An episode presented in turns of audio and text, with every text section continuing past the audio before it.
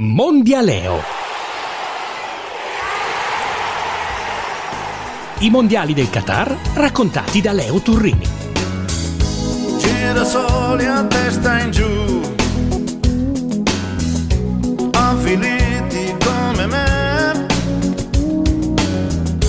come posso immaginare tutta la vita. senza Abbiate pazienza, amiche mie e amici miei. Io però credo che davvero ci siano milioni di italiani che si sono sentiti nel giorno dell'inaugurazione di questo bizzarro mondiale in Qatar, come canta Celentano, girasoli a testa in giù.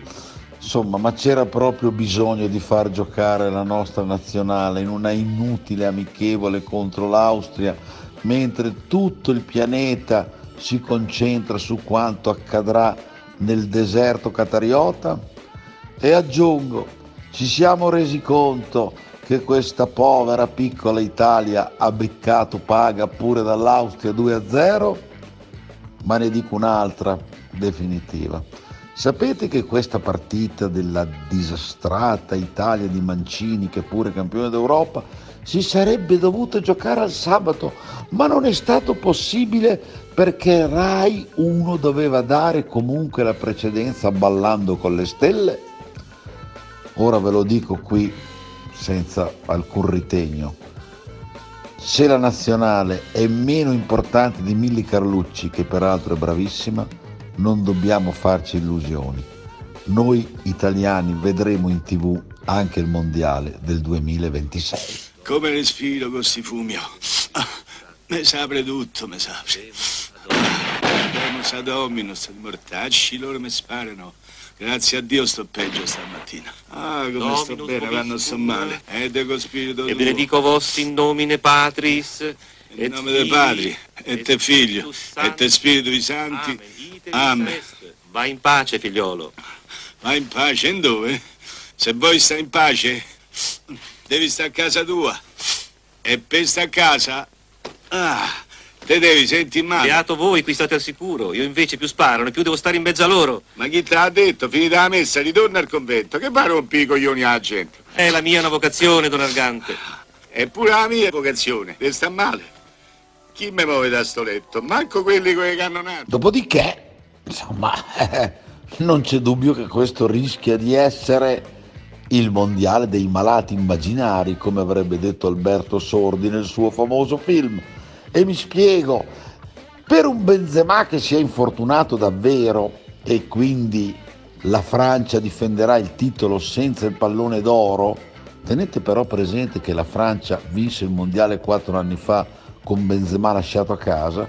Dicevo, al di là dell'assenza dell'asso del Real Madrid, qui ci dobbiamo porre un altro interrogativo. Ma come se la caveranno in questo mondiale i malati immaginari della nostra Serie A? Vi immaginate se gli Juventini di Maria e Vlaovic, che hanno sempre fatto sosta in mutua durante gli ultimi mesi del nostro torneo più importante, fossero grandi protagonisti con l'Argentina e con la Serbia? E se Lukaku, che gli interisti hanno visto solo in cartolina, diventasse decisivo per il Belgio? E se Dybala, che a Roma hanno intravisto come un miraggio nel deserto di tanto in tanto, fosse l'uomo in più dell'Argentina? Eh, anche queste beh, sono, ve lo dico, le stranezze di un mondiale assurdo collocato in mezzo alla stagione, sotto Natale, che qualcuno, parlo dei tifosi delle nostre squadre di Serie A, potrebbe restare davvero fregato due volte.